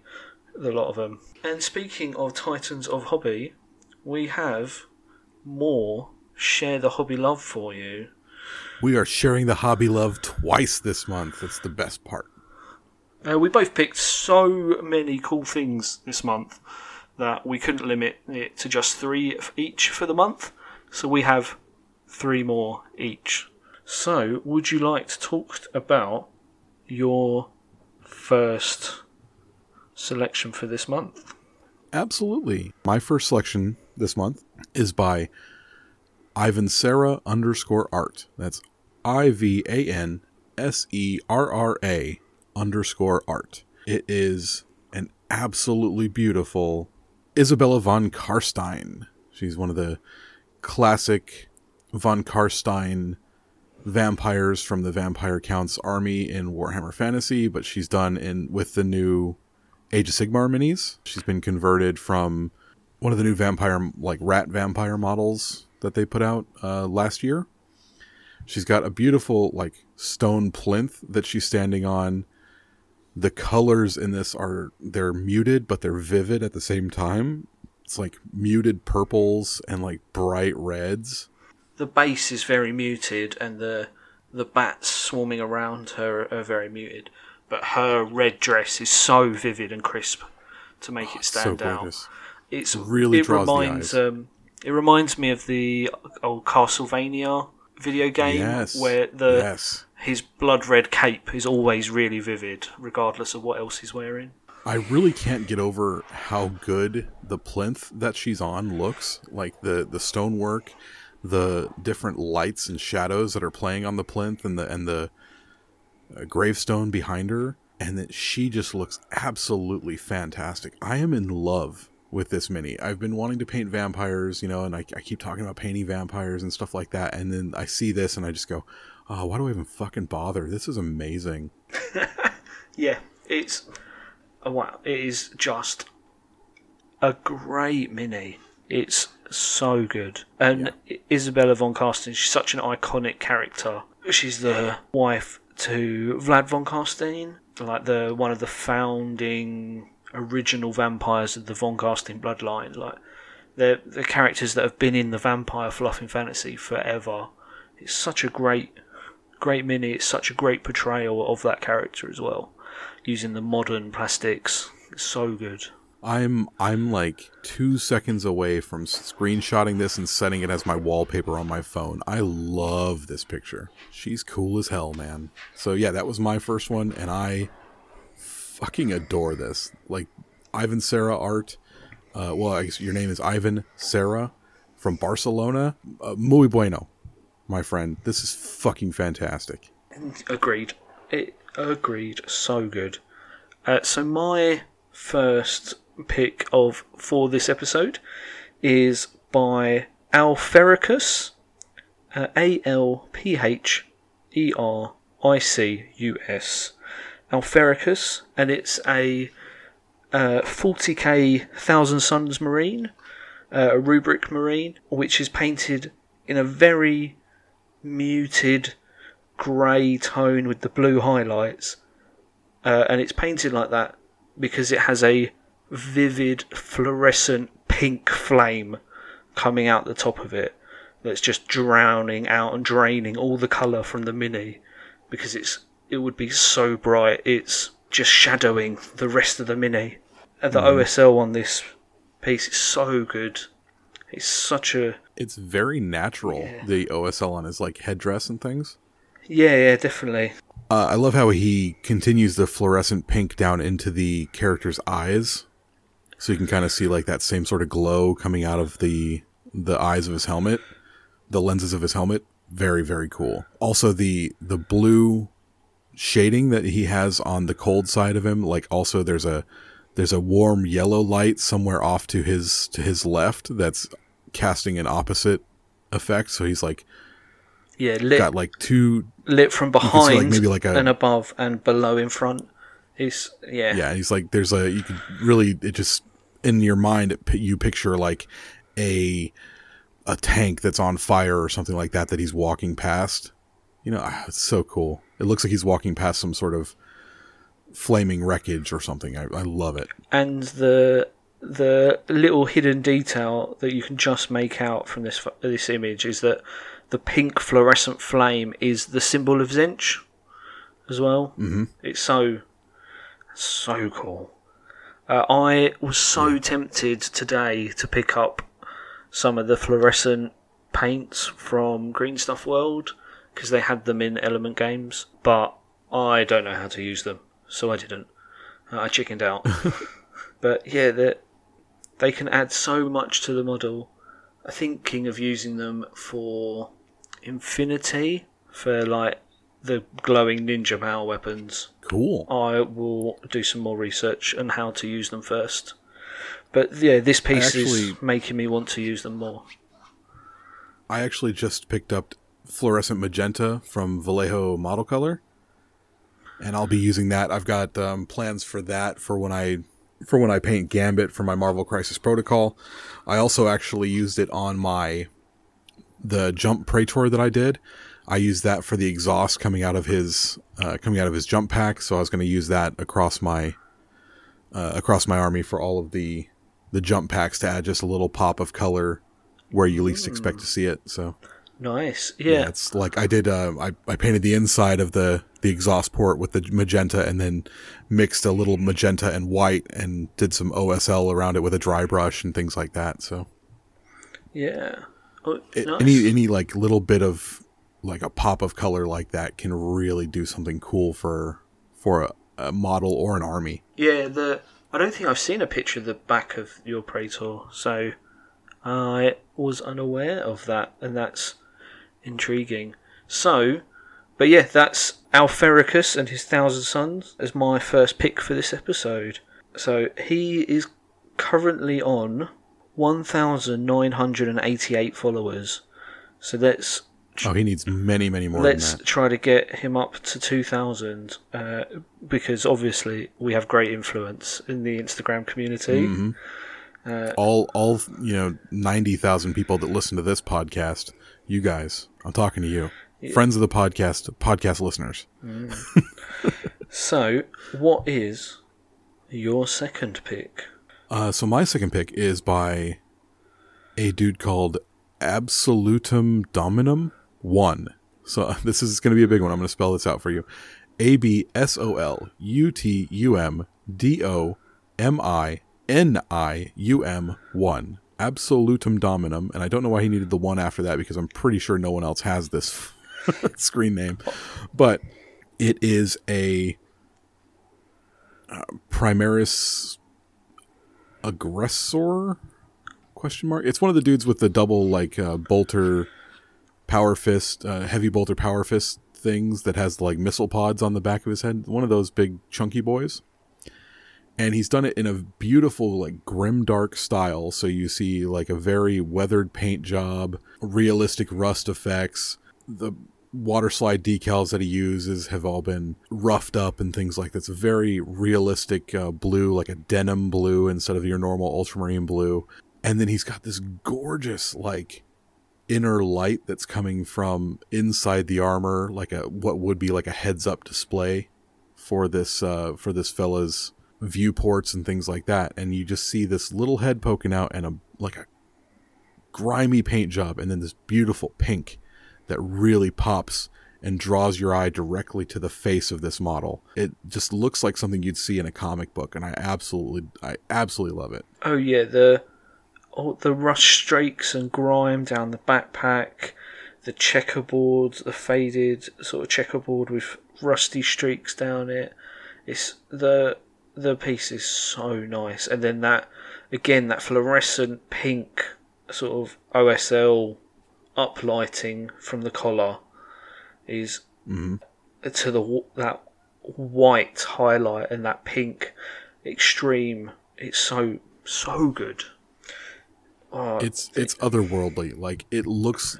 This one looks so smooth. It literally looks like the dude's just got a, an LED built into the the neck of this model. Mm. It's so good. Yeah, so so good. It's a little bit of running theme of uh, pink glow as well for this month. I think this episode might be fluorescent pink. So, my next pick is a uh, a real video because that's what Instagram is all about now, uh, and it is by Tabletop Ready Games, all one word.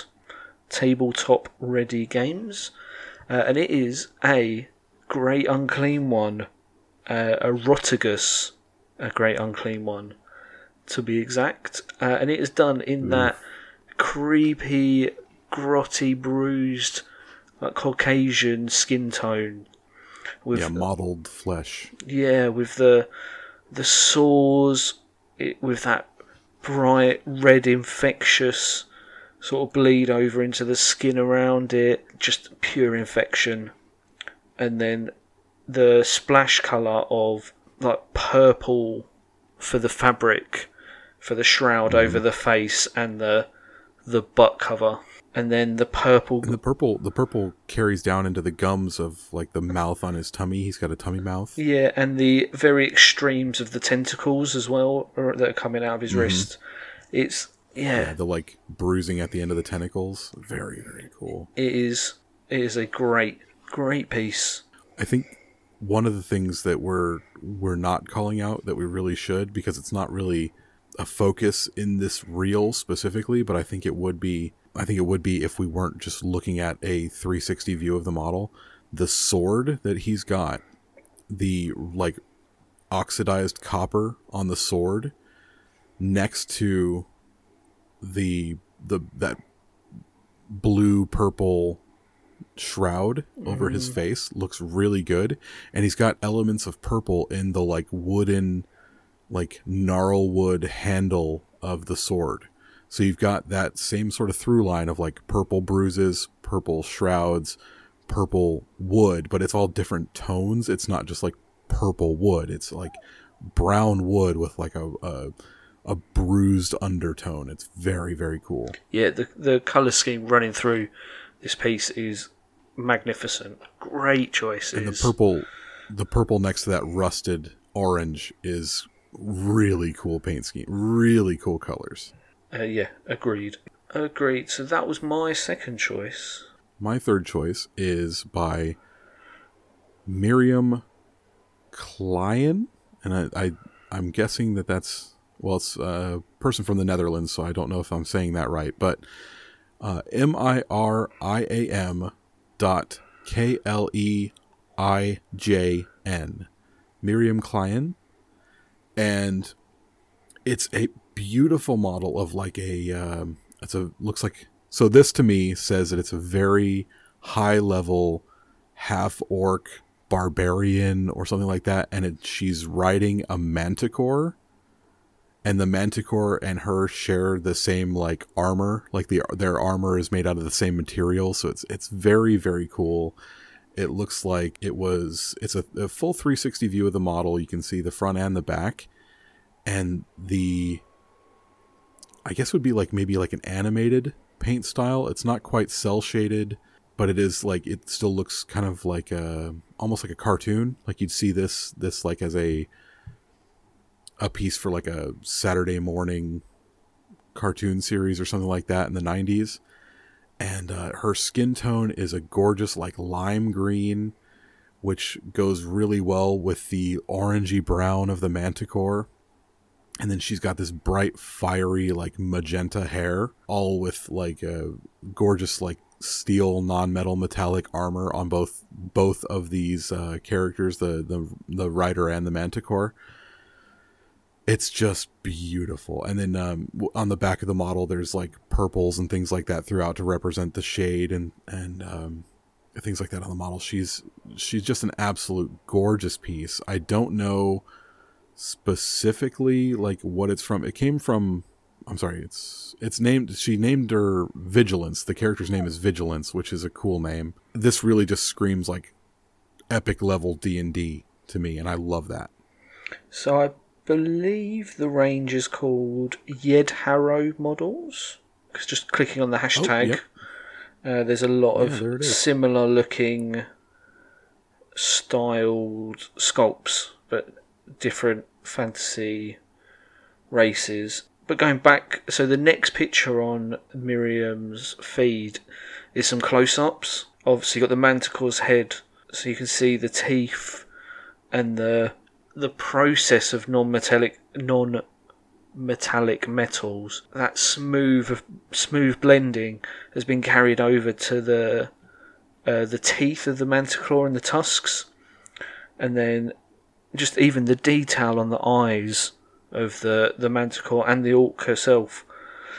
Like the like that dot of shine like white white dot of the the reflection shine of the eyes in the iris and like you can see the scars where they're across the whole model. There's su- such a great like piece and it's so clean and crisp. It's great great paint job Yeah, I actually had a, th- a different third piece that I, I was going to talk about, and then I saw this in my saved items, and I was just like, no, no, no, fuck that other thing. This is the best. It is so beautiful. It's just, it it really sparks my imagination as far as like, you know, uh, wa- wanting to hear more about this this character. You know, how did she how did she come to ride this manicore? Like, what adventure did she go on where she tamed this this wild beast and things like that? Like what adventures have they been on together? Like you can see like scars on the manticore and then scars on her as well. So it's really like these guys have seen some shit and they've kicked a ton of ass. So Yeah. I, I love this. And- the basing is a little bit too realistic for the cartoony paint job that she's put on it maybe i think i would have done something that was like a little bit less like static grass and stuff like that but like who the fuck am I to tell this person how to do their model? Like, this is really good. Yeah, just even scrolling through Miriam's feed, like her page is Oh, it's full awesome. of such crisp, clean paint jobs. They are like her entire collection of work is great, and Mm-hmm. just how ripped that orc sculpt is as well is it's a little intimidating. yeah. Well, She's she's hot and she's got a super cool uh super cool manticore that will eat you. And I just absolutely love this model. yeah, it's because it's the only word I seem to say in this section. It is great. Yeah. So smooth. My third and final piece for this Share the Hobby Love section for this episode is by Dark underscore Isles. So D A R K underscore I S L E S. And it is the complete opposite end of the spectrum. It is a dirty, grotty, grimy, grimdark Nurgle warrior with a grimy checkerboard shield and a rusty battle axe, the big old, big old horned, uh, antlered helm. So it is it a Blight King? It is a. Uh, it's not a Blight King. This is the. Yes, it is. It is a Blight King. Sorry. It is. It's a Blight King model, but uh, so it's got the dark, dark Age of Sigmar tags and the Mordheim 2020 tags. So, So the the shield and the axe are not from the Blight King model. The uh, the rest of the body is. So I think he might have sculpted the arms himself. Rotten folk from the southern dreg heaps run through by a repulsive wasting sickness. Hordes of these barbarians gather in the Boshan fasting grounds, a lowland bog infested by a pestilential curse. Like great little bit of flavour text in the description. Nice, simple pigment base just to to blend into the feet and the grot and the grime. Uh, a very infected, bruised skin. It's it's well, yeah, it's not it's not clean and crisp like the last piece we looked at, but it has a quality all of its own. That grimdark style, I just love it. I can't get enough of it. Yeah, I was gonna say uh, this is leave it to Grant to pick another like big fat nurgly nasty dude for Mordheim. Seems like you pick one of those a show. Nurgle and Mordheim are like my two favourite things from the fantasy range. So Fair enough. yeah, I the two things that really stick out for me uh, for this are the shield. Like you can see, like the highlighting and stuff like that, where he's chosen to highlight and where he's chosen to keep the uh, the shield looking grimy, is really pleasing to my eye. Also, th- right next to the shield, the the Nurgle symbol in in uh, inside the sores on his tummy. Ooh, that's uncomfortable to look at. That um, it, it looks so sore that like it's it's bleeding. It looks like it's bleeding. It's gross. It's uh, scabby. It's pestilent, and I love it so much. Oh yeah, that's that's some real infection. That looks like you could smell that paint job, smell that infection just by being in the same room as this mini. It's it's glorious in all its filthy goodness. hmm There you go. That's a I new, love it. Good new times, word. man. Glorious instead of great. All about the G's. So that is our share the hobby love section for episode five. Because this is episode our fifth episode. We may have gone with four A for the last one, but It's it's kind of it's four B or five or the next episode might be episode five or episode six. I don't know. We'll figure it out. so yeah. Is there anything else that you'd like to talk about that we may have missed, guys? Uh, I don't think so. I think, you know, doing four hours worth of podcast in the last like week has been. Um, we've had we've had a lot of talk and we've we've we've gotten a lot of stuff off of our chests and a lot of stuff out of our system. I think. Yeah. So, Is- I just I think we need what we need to do is take the next month, and we're already going to another event. We need to play some other games as well. We need to get another game or, or two of Dungeons and Dragons in. We're playing some Blood Bowl, or I'm playing some Blood Bowl soon. We got to play some MCP soon. We're gonna play some Mordheim soon. We got to really like work on making this not a 30k podcast. yeah, definitely. I've sort of got a bit of a hankering to try maybe play some Gaslands. Uh, Oh, I want to play Gaslands again. I when you said that you wanted to play Gaslands again, I got so excited. I still have my I still have my cars that I've stripped the paint off of that are just waiting for for me to glue weapons on them and get them painted up and ready to go. And then last night, Andy, friend of the podcast, Andy, uh, What up, Andy? said to me that he he wants to play more, um, Malifaux, and I, Into it. I was like, "Yeah, you build a board for it. I'm not building another board." So, Couldn't you use? Oh no, they're not the same size as the Mordheim, are they? well, we could use you could more use. Mordheim in a pinch. Oh, we could definitely use Mordheim. But yeah, I also want to play some Infinity. I want to play some Gaslands. I would like to play other systems, but it seems that we've just got tickets for Heresy events booked.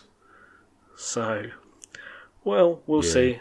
Uh, especially with all the hype of the new edition coming soon, there's going to be a lot of Heresy talk, but we will try our best to play some more RPGs and some more various other systems.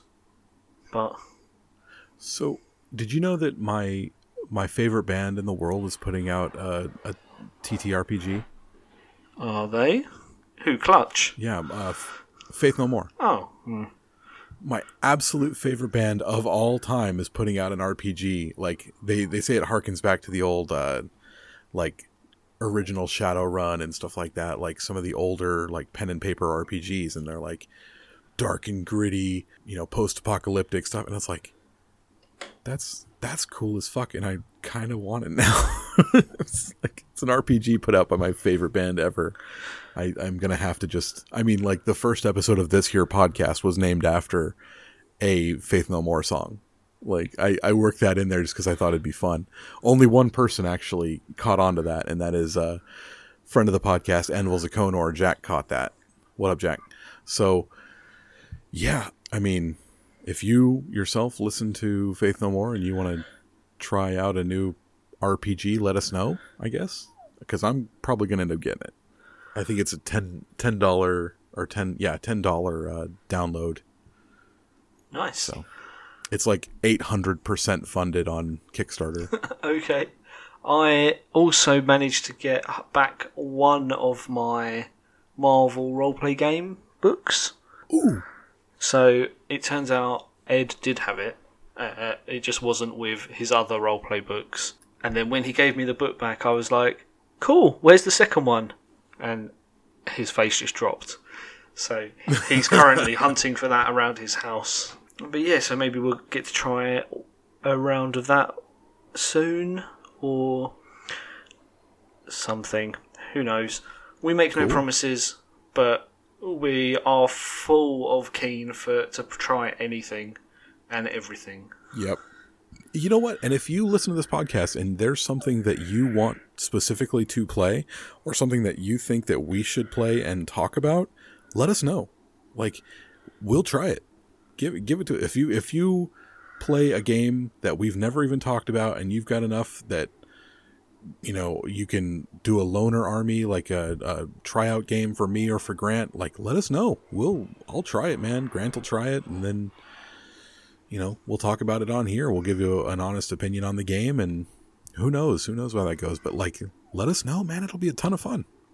Yeah, yeah, for sure. Like you'll never know. Like it's probably one that I've looked at and thought about playing, but never pulled the trigger on. What's that?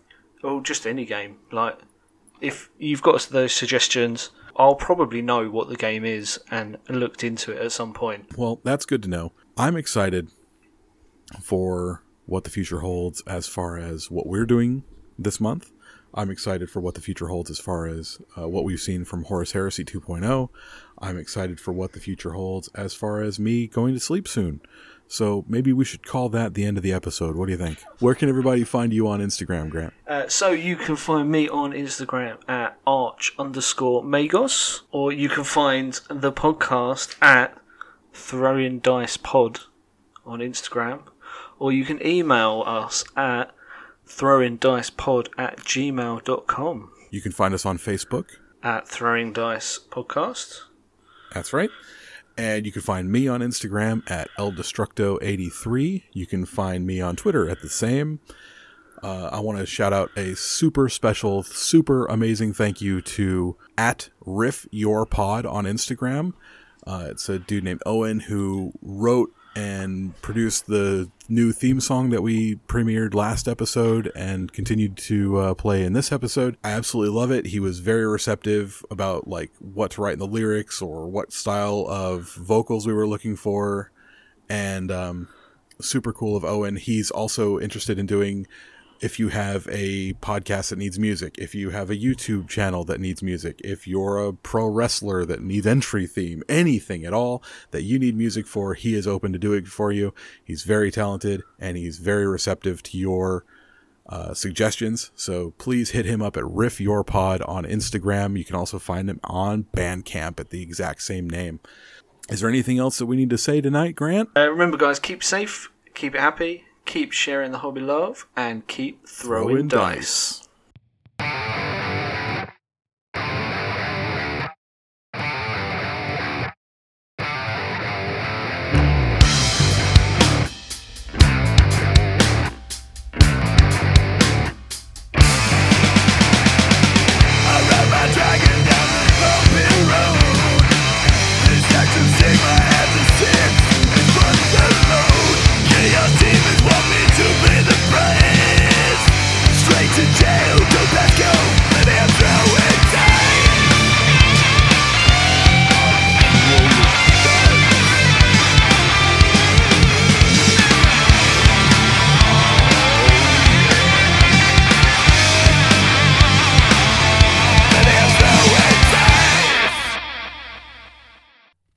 episode five.